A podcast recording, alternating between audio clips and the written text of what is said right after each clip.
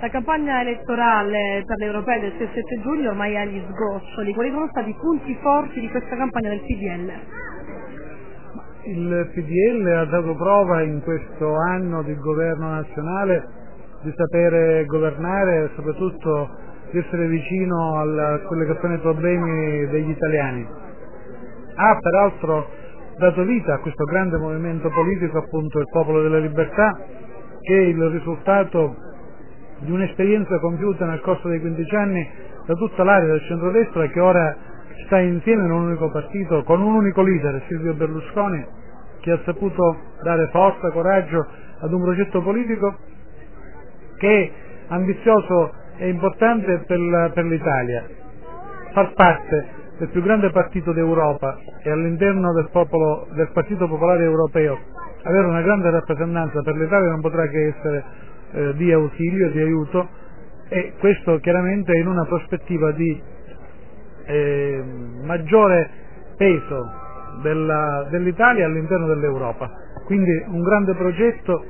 con eh, un grande partito, il Popolo della Libertà, in grado di portarlo avanti. Per spiegare dove andrà a Strasburgo al Parlamento europeo, quali sono le vostre priorità?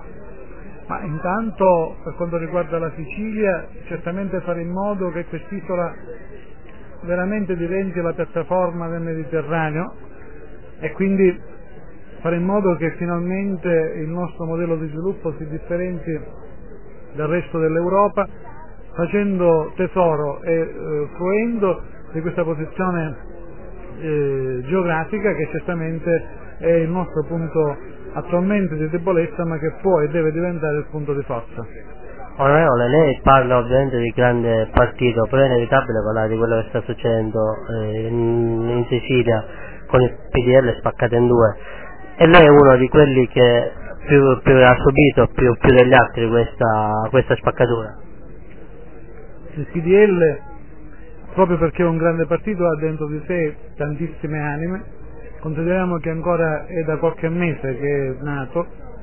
e quindi è un partito che vuole fare la politica quella con la P maiuscola, cioè quella del servizio verso la gente e verso il territorio, però è chiaro che deve avere anche il tempo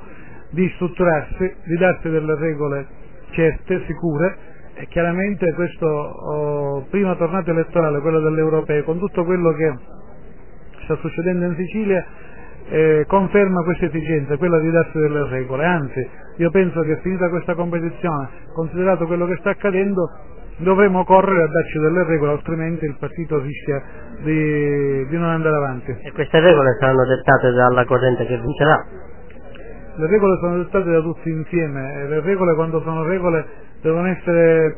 le più largamente condivise possibile e quindi io penso che non ci saranno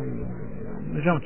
rispetto alla competizione ci saranno dei vinti e dei vincitori, ma questo non significherà certamente escludere i vinti nella formazione delle regole perché siamo tutti consapevoli che ogni risorsa umana è preziosa per il partito. Lei subito dopo la um, decisione di Lombardo di azzerare la giunta, noi ci siamo sentiti telefonicamente, mi ha rilasciato un'intervista per telefono e ha detto questa è una mossa prettamente elettorale, è ancora convinto di questo? Sì, è una mossa elettorale, tanto è vero che Lombardo è andato su tutti i mass media nazionali subito dopo l'azzeramento della giunta.